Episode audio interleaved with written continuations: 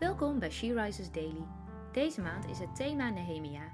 En vandaag luisteren we naar een overdenking van Anne-Jo Geiteman. We lezen uit de Bijbel Nehemia 11, vers 1 en 2. De vorsten van het volk woonden in Jeruzalem.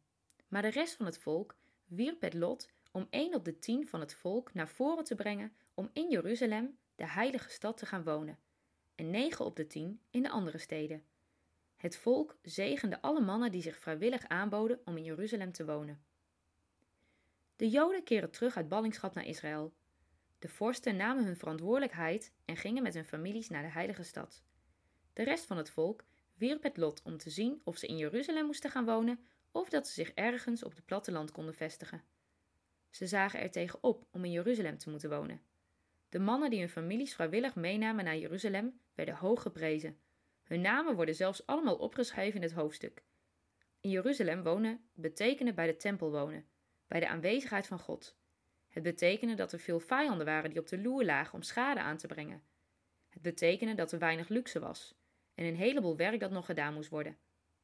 Als wij ervoor kiezen in ons leven om in het omstreden Jeruzalem te gaan leven, dan betekent dit dat je dingen achter moet laten. Dat er strijd zal zijn, dat je soms soberheid zult ervaren.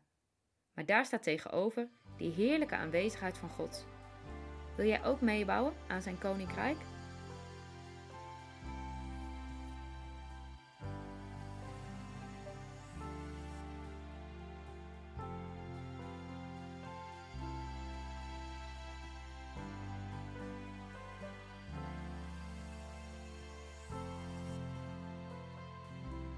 Laten we samen bidden.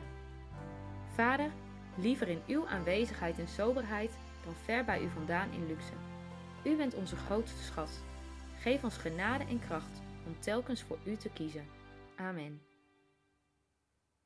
Je luisterde naar een podcast van She Rises. She Rises is een platform dat vrouwen wil bemoedigen en inspireren in hun relatie met God. We zijn ervan overtuigd dat het Gods verlangen is dat alle vrouwen over de hele wereld Hem leren kennen Kijk op www.she-rises.nl voor meer informatie.